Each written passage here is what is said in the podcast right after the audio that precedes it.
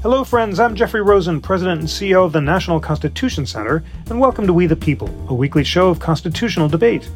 The National Constitution Center is a nonpartisan nonprofit chartered by Congress to increase awareness and understanding of the Constitution among the American people. In November, we hosted a great conversation about Cicero, a Roman statesman and philosopher, and his central influence on the American founding. We were joined by Scott Nelson, author of Cicero, Politics and the 21st Century, Benjamin Straumann, author of Crisis and Constitutionalism, Roman Political Thought from the Fall of the Republic to the Age of Revolution, and Caroline Winterer, author of The Culture of Classicism, Ancient Greece and Rome in American Intellectual Life. We're sharing the episode as part of our Best of 2022 Town Hall series. Enjoy the show and happy holidays. Have a wonderful new year, dear We the People friends, and look forward to reconvening in 2023. Uh, welcome, Scott Nelson, Benjamin Straumann, and Carolyn Winterer. Carolyn, we were honored to have you join last year for a great program on the classics and the founders. Uh, today, you're teaching uh, a class at Stanford now on the influence of the classics on the founders. And um, Cicero's On Duties was, uh, by some measures, the most frequently cited text in the founding era. Introduce our audience to this wonderful topic of what Cicero's influence was on the founding generation. Yeah, well, thank you for having all of us here today. It's a pleasure to be back. The founding era loved Cicero and the other Romans of the late Republican period because they saw themselves reliving that moment where they felt that they were on a precipice between political liberty and political despotism, with despotism symbolized by King George III of England and his minions in parliament. And so they looked to people like Cicero, who they saw as the last embattled defenders of Roman liberties against the overweening tyrannical forces that were were gathering on the horizon. And mm. so that is why Cicero not only started as a major component of the cultural infatuation with antiquity in the 18th century, but that he in fact continued in American education and political life all the way up until the Civil War era, because one lesson that Americans took away from building a republic is that republics are fragile political entities and that you must always be on guard. You can never relax your guard and that you need to constantly read Cicero. I'll read you a, just a quick quotation uh, that John Adams wrote to his son, John Quincy, who was all of 14 years old. So, you know, you can imagine the original helicopter parent uh, of John Adams Adams, but he's in the middle of a long letter where he's telling him what to read. He says, In company with Sallust, Cicero, Tacitus, and Livy, you will learn wisdom and virtue. You will ever remember that the end of study is to make you a good man and a useful citizen. So this is not education for creativity. This is education to uphold that most fragile and wonderful of political entities, which is a republic in the style of Rome. Oh, so inspiring. What a great introduction. And thank you so much for signaling and highlighting John Adams in his letters. And it's so striking, as you say, to see John Adams exhorting John Quincy Adams to read Cicero, who they read together, and John Quincy Adams to exhorting his own sons to read Cicero, and, and Quincy eventually taking a, a, a motto from the Tusculan Disputations as his own motto. Um, my seeds will bear fruit in future generation, alteri seculo. Uh, so committed was he to Cicero's influence. Just marvelous. Benjamin Straumann, in your uh, really powerful new book, Crisis and Constitutionalism Roman Political Thought from the Fall of the Republic to the Age of the Revolution, you have a very powerful uh, chapter on Cicero's influence on constitution making in particular. And you argue that far from embracing the uh, traditional classic Republican emphasis on virtue above all, Cicero anticipated Enlightenment thinkers who cited him directly by insisting on the need for separation of powers uh, for the protection of private property. Tell us about Cicero's unique blending of the classic and liberal influences and, and how central they were at the founding. Yeah, thank you very much for having me, and thanks a lot for this great question. Um, Yeah, so I think one of the key reasons why Cicero was so singularly influential, and this really um, merits emphasis because there has been this long um, debate in historiography about you know relative influence on the American founding and framing of the Constitution, and there has been this long debate: is Locke really the person, or is it is it really the Commonwealth men of the 17th century as English Republicans, or is it really Montesquieu after all, or is it Blackstone? Um, in this whole debate, what's maybe a little bit forgotten is that uh, someone like Cicero, who's usually perceived as a mere ornament, has really exercised huge influence, not least actually via all those figures such as Locke or Montesquieu or Blackstone, um, but also in his own right. And the re- the reason I think yeah why he's, he's become then such an extremely popular thinker and writer in the revolutionary era is that he promised not only a diagnosis of the collapse of a large, uh, you know, large scale, extensive republic, uh, the Roman Republic, but he also promised, to a certain extent, um, the remedy against this kind of collapse. And the remedy that he put forward was, at least um, to, to, a large extent, it was a, a legal remedy, or it was uh, it had to do with institutions and with law more than with virtue. And so that's another reason why I think that's maybe a bit receded from the scholarly focus because usually classical influences, everyone thinks it's about virtue. But uh, Cicero was actually, when you read him, rather skeptical about the reach of virtue and what it can do for a political order. And that skepticism, I think, founders such as Adams and Wilson um, and Hamilton Madison, anyways, shared. Wonderful. Thank you so much for that. And and it really is fascinating, as you say, to see Cicero emphasizing the goal of government to be to protect private property, uh, not to cultivate uh, virtue, to see Locke directly citing Cicero for that conclusion. And then, as you say, uh, Madison getting his Lockean conclusion from Cicero as well. Scott Nelson, in your uh, forthcoming book, Cicero Politics in the 21st Century, you distill lessons for today from uh, Cicero and the Western world. And you talk about, uh, in particular, his book on, on the Republic, on the Commonwealth, which gives us the constitutional thought of Cicero and its emphasis on uh, separation of powers. Tell us about those constitutional principles that are found in On the Republic and, and what lessons they can give us today. Sure, uh, and thank you very much for having me.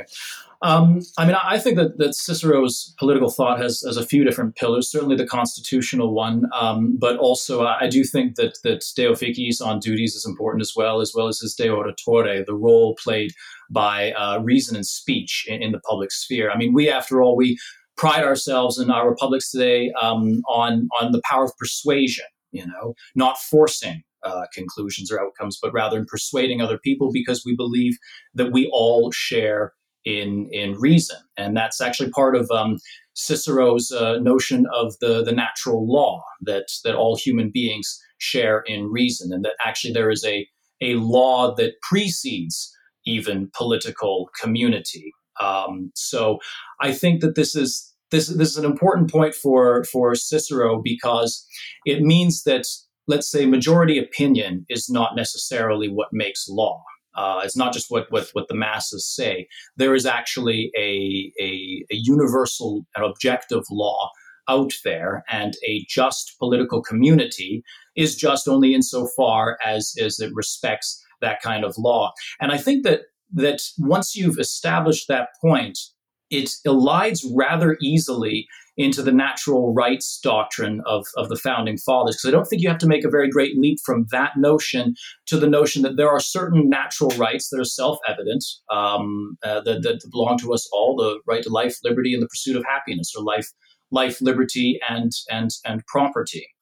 I think that another major issue of importance for, for Cicero in his De Republica, for example, um, is the the notion of balance. Um, so the where we the the mixed regime idea. I mean, one of the the great issues for the ancient philosophers is.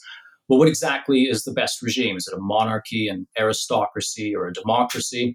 And Cicero says, well, actually, we, we want to have a blend of all these things. A blend not just because they can all check each other and balance each other out, but also because every single one of these regimes has certain virtues And we want to try to harness the virtues of each of them and, and, and combine them together. So, a democracy's virtue is that it preserves the liberty of the people, and we want to create a free state.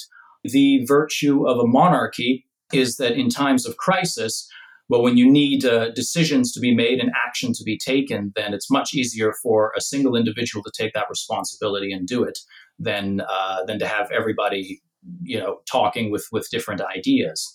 And then finally, uh, the aristocracy is supposed to provide a moderating kind of uh, influence between the two, and and um, in order for it to to do that, I mean, to moderate against uh, the tyranny of one on the one hand, but also the tyranny of the the majority uh, on the other hand. And I think for Cicero, it's important that those people uh, be the best citizens, that they be that they be good citizens, virtuous citizens. Because if they're not, then the regime will become corrupt, and then they'll set a bad example for for everyone else. I think that those are, in a nutshell, some of Cicero's ideas. That was just a wonderful summary of uh, Cicero's ideas, and you so helpfully help us understand the connection between his ideas of natural law derived from divine reason or nature and the need for balance among the various orders of government and also within the soul itself, that kind of harmony and balance that we find that leads to private and public happiness, and the, the duties that that creates for citizens to perfect themselves so they can achieve that balance in themselves and in the polity.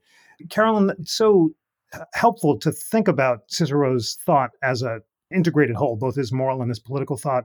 Why don't you introduce us to some of the major elements of it, the connections between them?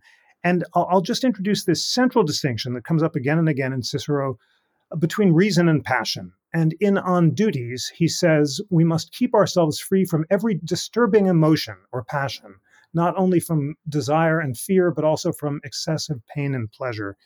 To, to what degree does that duty to moderate our passions in light of reason suffuse his moral and political thought?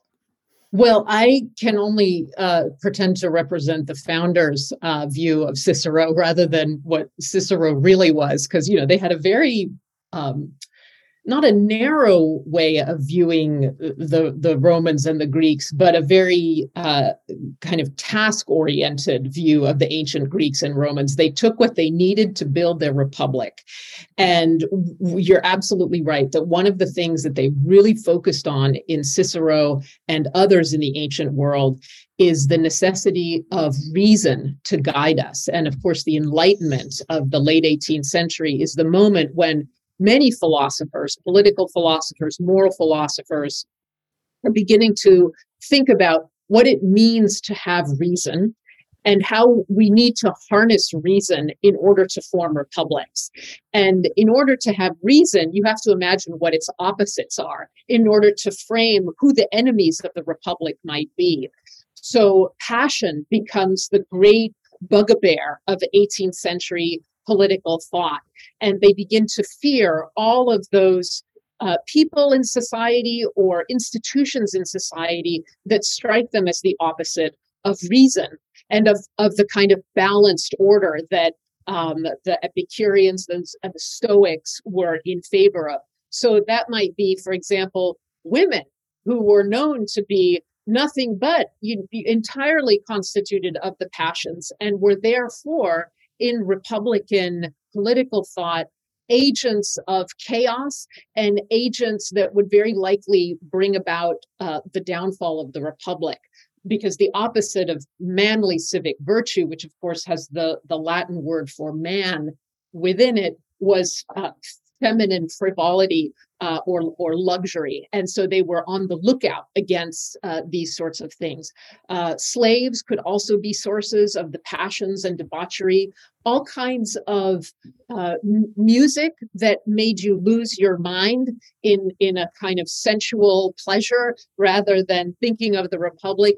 These things became problematic in the 18th century, in part because the founders were reading people like Cicero, who were um, emboldening them to think only of the sort of stern manly virtues uh, along you know along with people like uh, Tacitus and, and Sallust you know a little later who would tell them about uh, how to bring about the bedrock of the republic through a control of reason rather than the passions. The probably one of the greatest exponents of this that your listeners will have heard of is Thomas Paine in Common Sense. And in the title of Common Sense doesn't mean common sense in the way that we think about it today, as you know, look both ways before you cross the street, right? That's how we think of common sense. But what he meant was that you are using your five senses, and we have those senses in common. And if we listen only to those five senses, then we will build reasonable republics. If we start being influenced by other things than our senses, like the passions, then you might as well forget about it. It'll be a despotism before you know it. So that is that is the the the sort of passion, reason, duty, influence that they're looking for in Cicero. So interesting, uh, reminding us of the fact that that word virtue, as you say, is the word for male.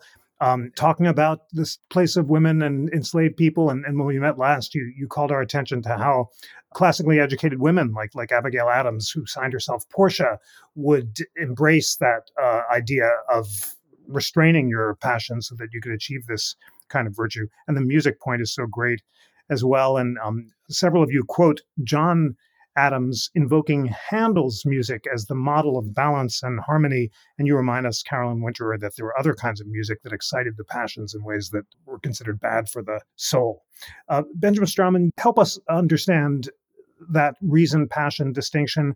And your book does such an important job showing us that the roots of natural law philosophy were really in Cicero and all of those 18th century contractarian theorists, including Montesquieu and Locke, were relying on Cicero for the idea that we're born in a state of nature with, with certain uh, rights and duties, and that uh, government action that violates those common constitutional norms, use, as you put it, are beyond the law. And we have a duty to align ourselves with nature and live our lives according to divine nature. Uh, help us uh, understand that in Cicero's thought.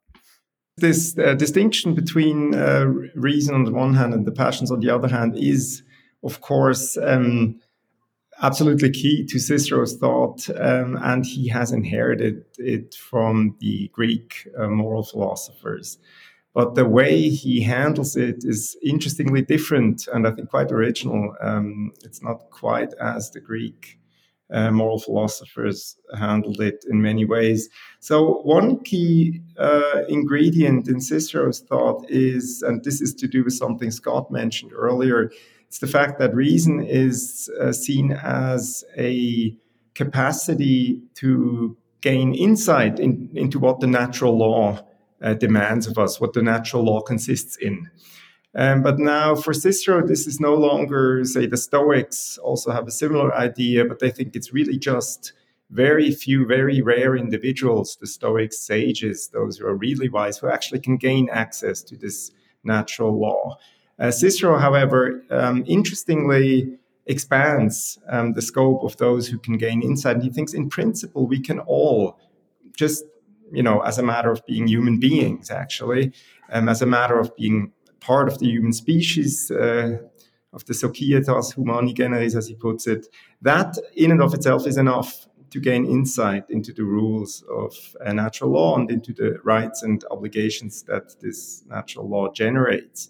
And so that is, of course, um, this universalizing tendency is quite is quite interesting, but it goes also hand in hand with a kind of downgrading of the ambitions of the natural law in a way, because you know, in, in Greek philosophy, usually what this all does is that if you're really rational, then what beckons is happiness. You you you get the good life. That's uh, this, it's a pretty neat prize, right? It's kind of nice, uh, hard to get, but if you are really supremely rational, then you will get the the good life in Cicero, there's a lot of indications that he's he's a skeptic. So he's not a Stoic. He's a he's a skeptic. He's worried about us not having really a, a solid conception of the good life and of what, what, we need to get there.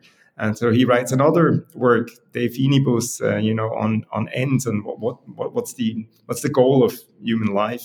And there he discusses all the Greek prop- proposals for that but the dialogue ends in a somewhat aporetic on an aporetic note. It's mm, we can't really figure this out.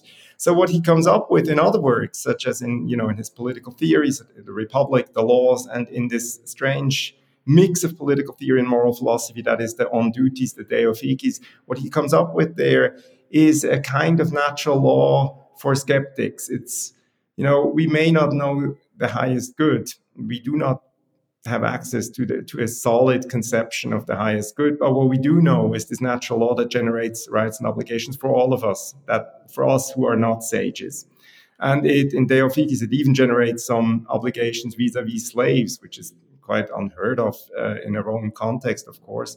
And so there's there's really this push um, of uh, the, the, idea that we all have access uh, to reason, in, you know, via reason to the what the natural law demands. So that's the I think in a way the most important part. And, what this entails is, of course, that he, you know, um, if virtue is great if we can get it, but um, he wants in his political theory he always what Scott mentions his his qualms about uh, the good constitutions, the simple good constitutions, is usually that you know you have a really just king that's neat, but even the justest king, such as Justissimus, King Cyrus, the Persian king who had a good reputation, he will invariably tilt into the worst tyrant of all, into a kind of Phalaris, he says, because virtue is you it's it's it's not to be always trusted. You can't really be sure that it always works. The same with the a good government of the few. Some aristocrats, same danger lurks there.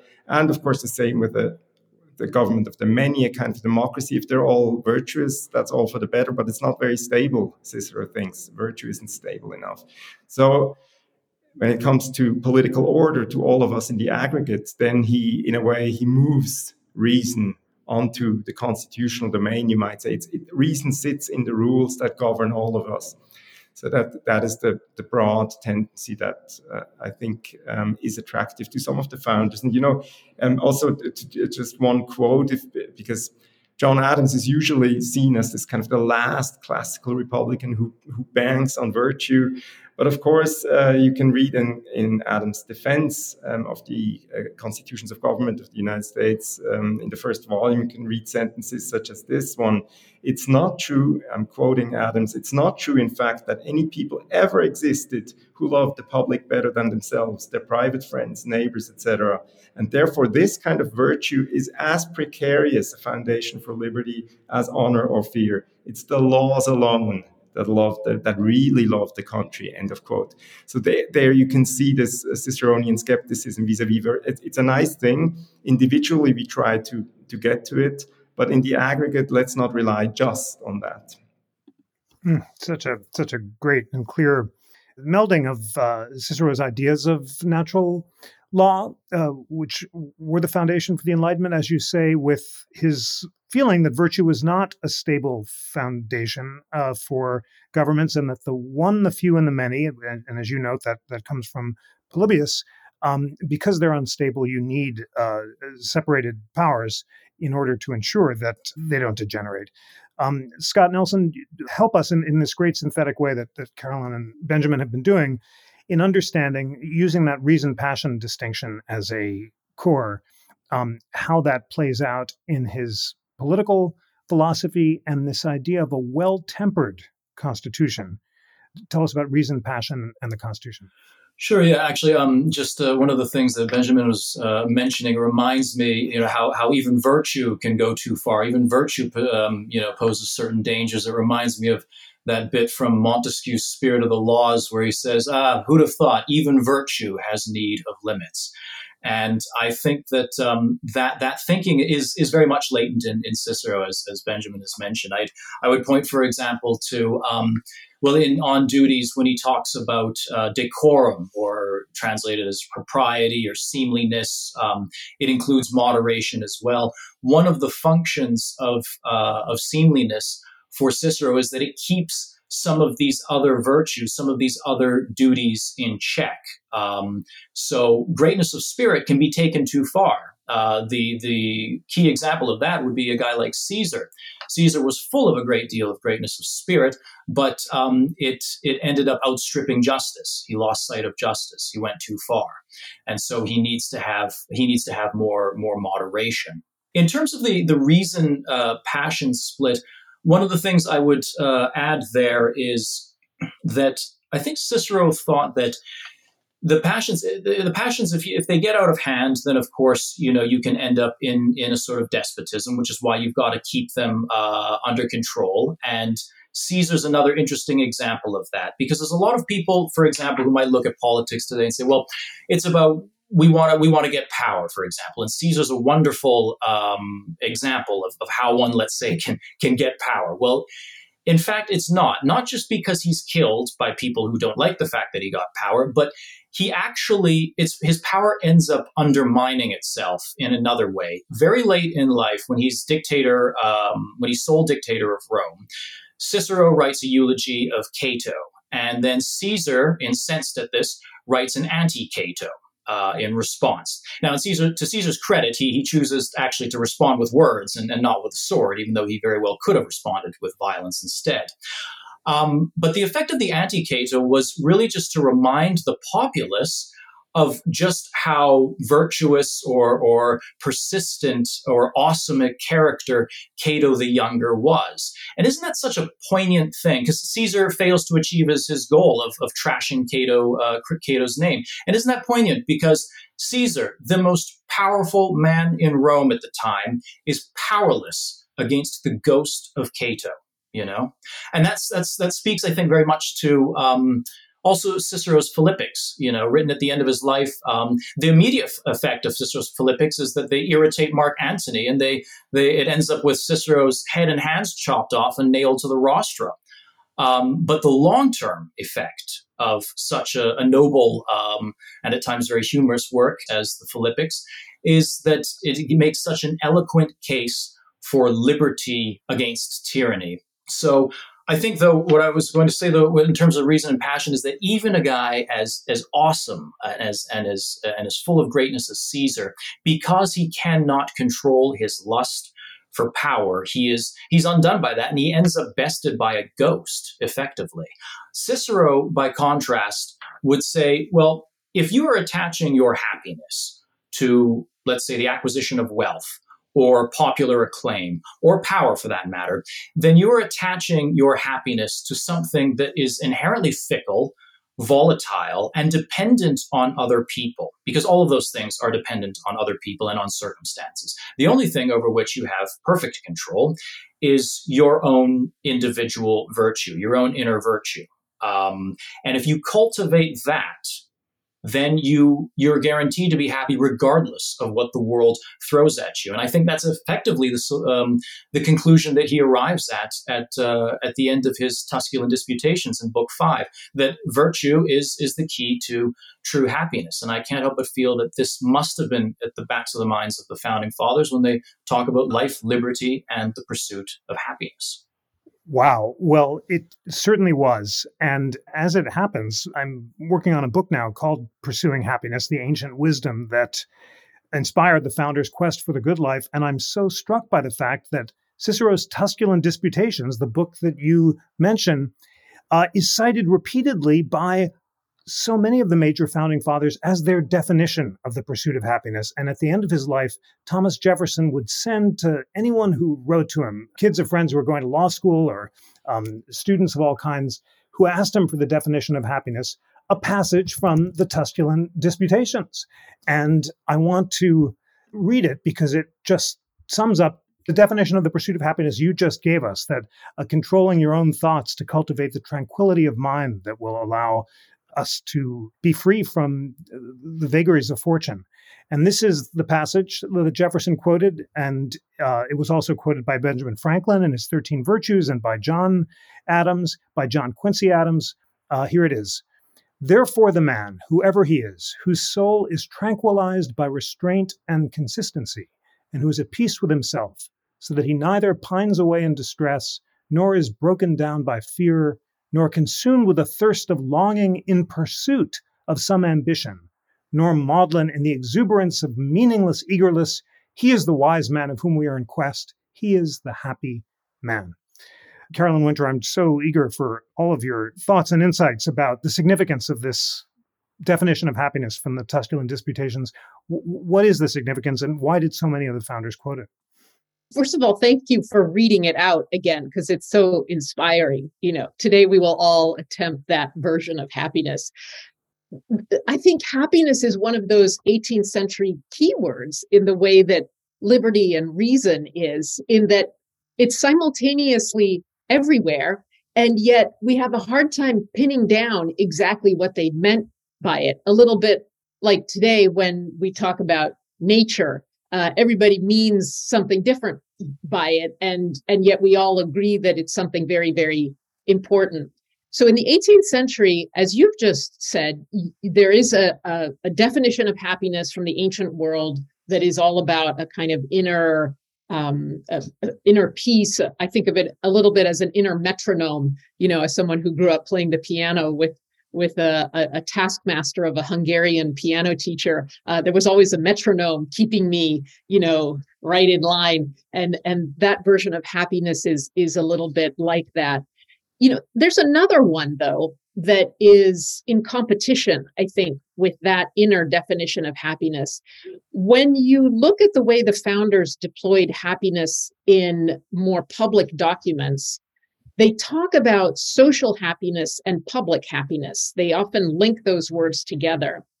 And the Declaration of Independence is the most public of public documents. And it's intended, in some sense, as a uh, sort of we're going into business document uh, intended for Europe, a European audience, saying we're no longer uh, under the aegis of Great Britain. We are hanging our shingle out for business. We are telling you uh, what what we're all about, and that you can form trade uh, agreements and political alliances with us. So if you imagine that they mean life, liberty, and social or public happiness, then then that starts to mean something closer to what we mean by national security, in that it's saying that we need life, we need liberty, but we also need a state that is strong enough that it can protect us from external enemies and internal anarchy, you know, insurgents of various kinds. And so I think that there's, it, it will always remain a mystery what Jefferson meant, because he knew that this document was really intended for this external audience. It's a diplomatic document. And so, does he mean life, liberty, and internal peace? or does he mean life, liberty, and national security? Uh, for the this new and very fragile republic. I don't think we're ever going to know, and I don't actually think we need to decide. I think what's important to know as we think about the American context is that there are these two ideas that are floating in the air of what the happiness of a polity built on the will of the people really needs in order to survive. And uh, what I would love is if every American out there revisited these 18th century ideas of happiness because they're not the materialistic hedonism that we have today when we think of happiness. Like, I need a BMW or I guess I live in Palo Alto. I need a Tesla. Uh, huh. Nothing against Tesla, but you know, a kind of uh, pursuit of material gain. That's not what Jefferson meant. He meant something much closer to what you were saying, Jeff, and and something much closer to what I was saying. But they're all different from what we think of today so powerful and so true and exactly as as you say for jefferson and the founding generation happiness was not feeling good it was being good it was not hedonism and the pursuit of pleasure it was virtue and self-mastery and then you raise this really interesting question what's the similarities and differences between that private happiness that comes from internal tranquility and public happiness that comes from national security benjamin Straumann, i'd love your thoughts on on how to reconcile those those ideas of public and private happiness. And I, I wonder, Carolyn's um, suggestion made me think, it, m- might we say that for Cicero, just as private happiness was achieved by a, a well tempered mind, public happiness was achieved by a well tempered constitution. And we had to find the same balance in our uh, faculties of uh, reason on, on the private level that we have to do among the branches of government on the public level. Might something like that work? Yeah, I, I, mean, I think that's that's certainly a um, you know a, a, very influential image. This analogy of our inward balance and that this is seen in analogy to the constitutional makeup of a state is, of course, uh, and that's Plato's idea in, in his Republic. And to a certain extent, I think uh, Cicero follows this, but because of this skepticism that is not Plato's but very much Cicero's, I think he can't he can't go all the way. Uh, so for Cicero, maybe it's more important to have a, a carved out domain where you actually can have uh, otium, the kind of leisure uh, to philosophize, which is something he himself, of course, does, especially once he's uh, no longer. Um, uh, once he's kicked out of politics and can't do anything and he's uh, on his country estates, um, so he's thinking about those things. And in a way, the Tusculans are an expression of that. There, you see him in a kind of in a very stoic mode, really. But it is in it's it's in sharp tension with what he says in other works, like De Finibus. So he's he's a stoic when you catch him as such, and the Tusculans there he's there he is one. But it might be the case that for him it's important that we be able to um, figure out the let's say the correct conception of the highest good and uh, the correct conception of happiness. Uh, he's a bit of a he's a fallibilist in that regard. I mean, he thinks maybe we will figure it out, but right now I don't, I don't think he has the confidence that he shows in the Tusculans. He the next day he will have less confidence. Um, you can see also in, the, in his correspondence how these um, things move around a bit. Um, but on the when it comes to the to the political order, there I think um, for sure uh, he does follow Polybius to a certain extent in um, you know trying to arrange the institutions of the state such that you do have a kind of, as he put it, well tempered or balanced um, uh, setup of a constitutional setup. And what he does, and I think what is uh, somewhat new, is that he tries to figure out the underlying um, constitutional order, and he does that in a very legalized manner. I mean, he's learned in the Roman law as well, so he uses legal private law analogies all the time to explain the political legal order and in a way, that uh, moves now in um, as a remedy uh, to the decay and the collapse of the Roman Republic, because he puts forward in, in his laws, in the De Legibus written in the late 50s, perhaps in the 40s, it's hard, there's a bit of a dispute about that. But as the Republic collapses and as there's the, the looming civil war, already the civil war, he puts forward really a set of laws that he says are um, formulating natural law and that are supposed to give shape to the state. And that is important to the founders, of course, because unlike us who are used to the idea that constitutional law is a kind of law, uh, this is a pretty novel idea. And usually, when people talked about constitutions, also in early modern times, what they meant is just descriptively how is the state, a sociology of the state, basically. But with Cicero, the founders now start perceiving this foundational order as based in natural law, as Scott pointed out, but also as, a, as really a kind of law. And it enters constitutional thought. You know, you see Wilson during the ratification debates defend the supremacy clause by saying, sure, this is actually law. And if lower levels of law do conflict with it, then, you know, they have to go. Uh, they have to be declared void, or we have to somehow make sense um, of this hierarchy. And I think this hierarchy and really perceiving the underlying legal order as as really legal is a pretty um, influential idea of Cicero's, with which he tries to give um, fine-grained shape and legal shape to to the idea of a rational order, rational political order.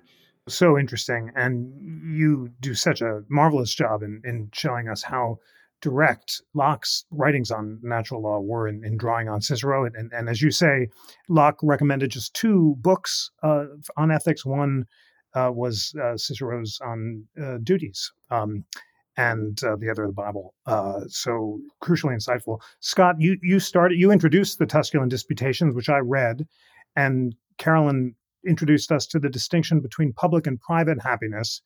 And I suggested that perhaps one connection between them in, in Cicero and the Enlightenment thought was that uh, personal self government was necessary for political self government. We had to find the inner tranquility of mind and mastering of our unreasonable passions on a personal level in order to be good citizens and have a balanced constitution at a political level.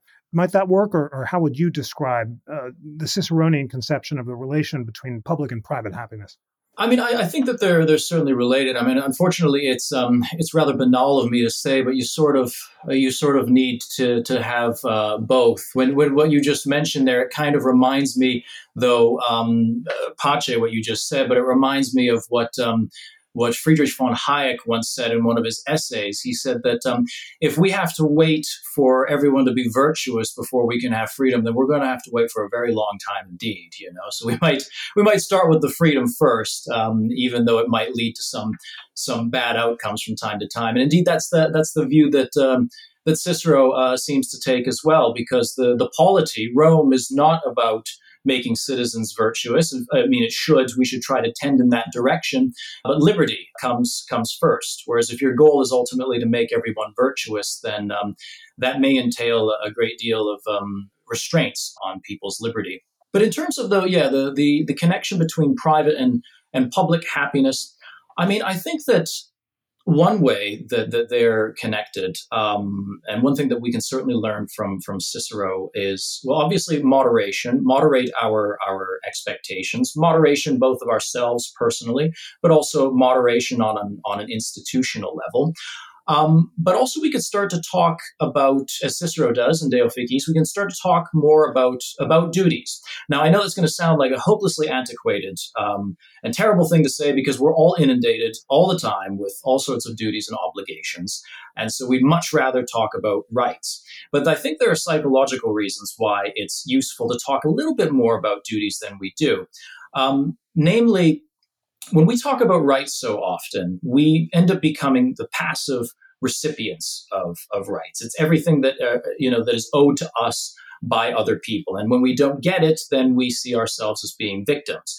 Duties actually restores to us as individuals a certain moral agency, which uh, the, the the ability to choose to do something, what we should and should not do, and that's actually key to to our to our humanity. Um, so duties, recovering that kind of talk about duties, what it is that we should do, and when I say what it is that we should do, I don't mean what we as a society should do because uh, society if, if we as a if everyone's responsible for something then no one's responsible for something. What i mean is that scott nelson i need to look closely at my life and decide you know what it is that i should do uh, Jeff, you look closer at your life, you decide what you should do, etc., etc. We may actually find ourselves a lot more empowered, a lot uh, feeling a lot better, and also incidentally contributing to our community, to the public good. And, and that that uh, brings me to another point. I mean, because we we talk a lot about, uh, to the extent that we talk about duties, we talk about let's say civic duties.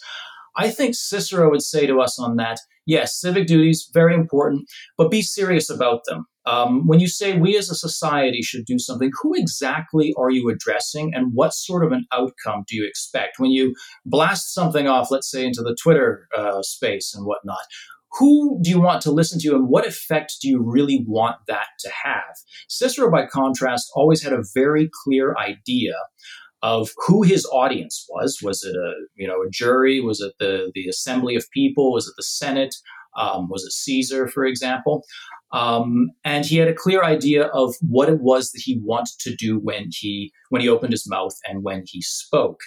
And it's interesting that for for us, we we live in a world where we are uh, surrounded by words even more so than than in Cicero's time. And yet, one of the things that Cicero brings up at the beginning of his De Oratore applies even more forcefully in our day than it did in his time, which is that why is it that the one thing that is common to all human beings the ability to reason and to speak, indeed, that which is most divine in us, that which connects us to the gods.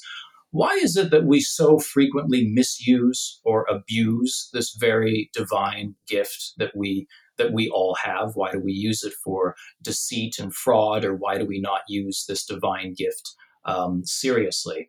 And so I think that uh, Cicero would would ask us, yes, say civic, civic duty is very important, but um, reflect a little bit more seriously on who you're talking to and what exactly it is you mean to to accomplish when you when you advocate a particular uh, course of action. And I think in so doing, you might find yourself both happier privately and also it would contribute to the uh, to the public happiness. Oh, crucially wise words. And just as you say, Cicero and was so focused on audience, on what you're trying to accomplish. And you just introduced this really crucial reminder of the lost language of duties. Uh, Cicero did think that we have a duty to moderate our temper and our expectations and our thoughts because it would align us with the harmonies of the universe. And that's kind of fallen out of our discourse in a rights oriented age. Carolyn Winterer, why did the language of duties fall out of the curriculum? In your amazing book, The Culture of Classicism, you trace the rise and fall of classical education between 1780 and 1910. After classical education fell out of the curriculum, character education persisted for a while in the McGuffey Reader and the Columbian Orator, which Lincoln Douglass read, selections from classical texts, uh, you know, you know, in translation. But in the 1960s, in particular, it seems like that fell out of the curriculum. And I'm, I'm just I'm trying to understand why why that happened. Obviously, there were Supreme Court decisions that said that you can't teach religion appropriately, which made it difficult to teach some of these texts.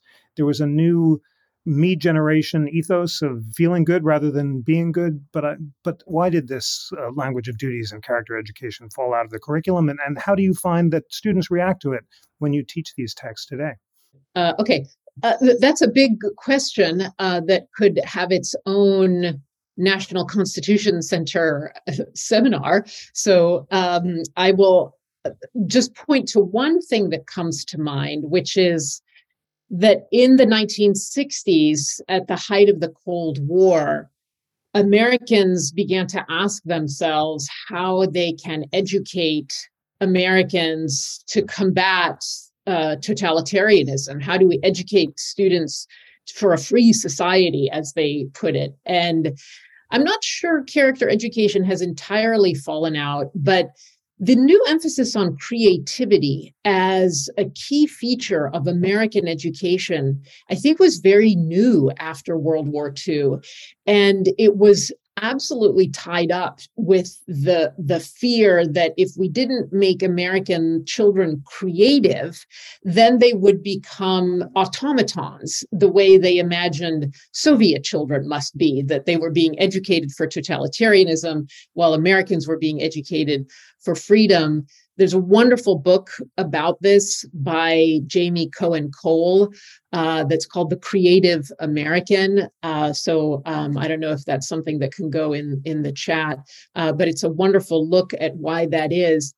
It's unclear within creativity where duty fits because it's not so much the me generation as the generation of cultivating one's own talents and skills whatever those might be. And and the role of duty in all of that is is very very unclear. Um, so i think there's a lot of there's a lot of different reasons why an explicit focus on duty has fallen away. Um, but i think the rise of creativity which I'm not, we have people who are in the European educational system with us. So clarify me if, uh, you know, correct me if I'm wrong, but my own experience in European schools is that there's much more emphasis on um, memorization, not, not to the exclusion of, of creativity, but that it's really in American schools that there's a downgrading of memorization and an upgrading of creativity. Um, and again, with duty falling away as a, as a critical discourse. So those are some of my rather unformed thoughts on the question. but I think that students learn duty in other ways, Jeff. I um, I'm teaching a history of ideas class this fall here at Stanford, and we're moving from the founding era to 1900. And the students are very concerned about the state of the union. They they want to be good citizens. They want to learn about duty, and they're doing it in their own way. Uh, whether it's by reading John Adams or by reading William James in the late 19th century or Frederick Douglass, um, it's not as as top down as it was uh, in the 18th century curriculum. Well, wonderful. Thanks so much for that great um, answer. As you say, so much to discuss, and, and perhaps we will indeed reconvene to talk about that. Thanks for the recommendation about the creativity book. And great to hear that your students today are uh, focused on all these different ways of learning about duties. Uh, Benjamin Straumann, I, I, think this may be our last uh, major intervention, but curious both about your thoughts about why character and duty may have fallen out of the curriculum. Is did it also fall out in, in Europe in the 60s or not? And then um, what remaining aspects of Cicero would you like to highlight that you think that all of us should keep in mind today? Yeah, I think um, speaking from the beating heart of uh, Western European republicanism, namely the small scale Swiss republic, uh, I'm in a good position to talk about this. I mean, I do think there is a bit more focus of this on this kind of thing, um, especially in Switzerland. Um, but it, it it also shows it's uh, that it's a bit of a two edged sword. I mean, in, in many ways, this kind of um, you know, character education that is being dished out here, um, also in primary schools, like my kids, or there's there's a bit more attention on these things, but it's it's it's a bit like Montesquieu on the on the on the small scale ancient republics. It also it does have a, I would say a mildly um, perhaps repressive or constraining aspect to it, and it's very it's homogenizing in a way um, that uh, that this brings us maybe back to the Cicero discussion, the Cicero question.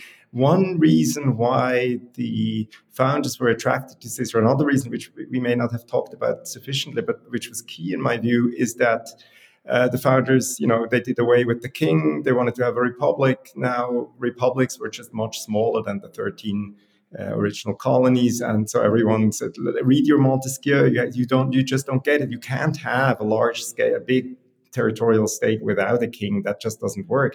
The founders say, no, we can. Look, there is actually this huge thing. It's the Roman Republic. Um, and the reply is usually, yeah, but that thing also collapsed. How are you going to do that? And then the reply to that is usually, well, but Cicero has kind of an answer to that too. So um, uh, there is a little bit of falling away of um, you know virtue talk and all of that. Uh, duties very much like the Officiis by Cicero, but in the Officiis by Cicero also one has to see it is it's always it's duties, but to these duties correspond rights. So it's actually it's it's a very loyally way of talking about this. If you have a right to something, I have a duty to give it to you. Um, so you cannot have rights without duties, and vice versa. Um, and it's correspondingly a little bit thin, so it's not this full blown um, character education that you would get in, I don't know, Sparta, for example. So it is large scale. There's a lot of different people. Um, and so that's one of the reasons why, although the 13 colonies were much smaller than current day United States, they were still much bigger than any of the other ancient city states. Wonderful thanks for that update on the state of character education in Europe and also the state of the uh, idea of duties. Well, Scott, the last word in this marvelous discussion is to you. And I'm going to ask you to do what all three of you have done so well throughout the hour, which is just to channel the enduring relevance of Cicero and, and sum up for our great audience of lifelong learners what it is about Cicero's moral and political thought that is relevant in the 21st century today?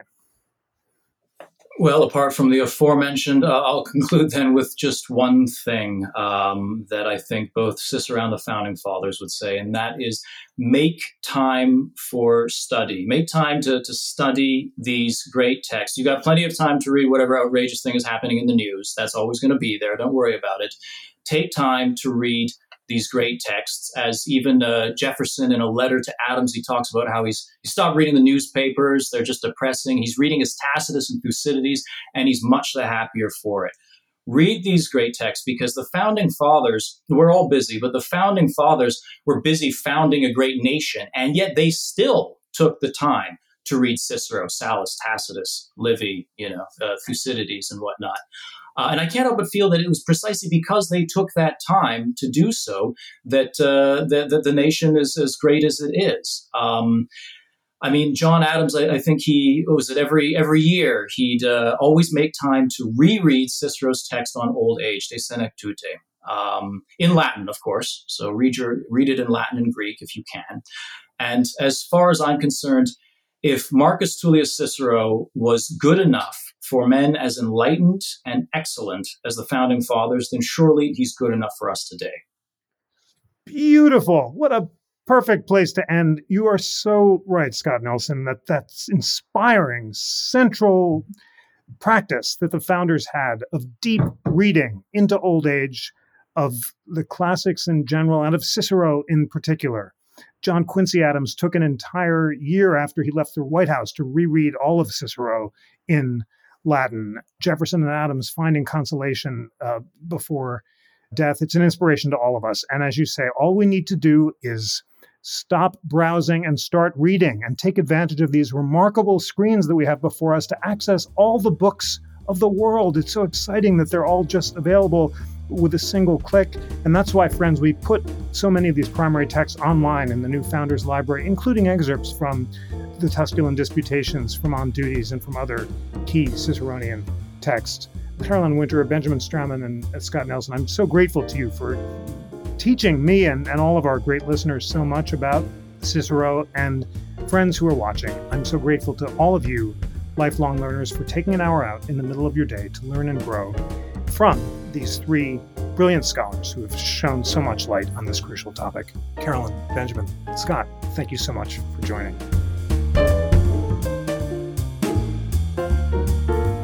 Today's show was produced by Tanaya Tauber, John Guerra, and Lana Ulrich, and Melody Rowell. It was engineered by the NCC's Cracked AV team. Research was provided by Liam Kerr, John Guerra, and Lana Ulrich. Please rate, review, and subscribe to We the People on Apple and recommend the show to friends, colleagues, or anyone anywhere who's looking for holiday listening and reading and wants to learn and grow. And always remember that the National Constitution Center is a private nonprofit. We rely on the generosity, the passion, the engagement, the devotion to using your hours of leisure to learn about the Constitution, just as you're doing now. The way to signal your support for this great mission is to become a member at constitutioncenter.org forward slash membership or give a donation of any amount to support our work, including this podcast, at constitutioncenter.org slash donate a dollar $5 or 10 but we would so appreciate, all of us, we the people, uh, a gift of any amount for the holidays. Sending all of you warm wishes, friends, and see you in 2023. On behalf of the National Constitution Center, I'm Jeffrey Rosen.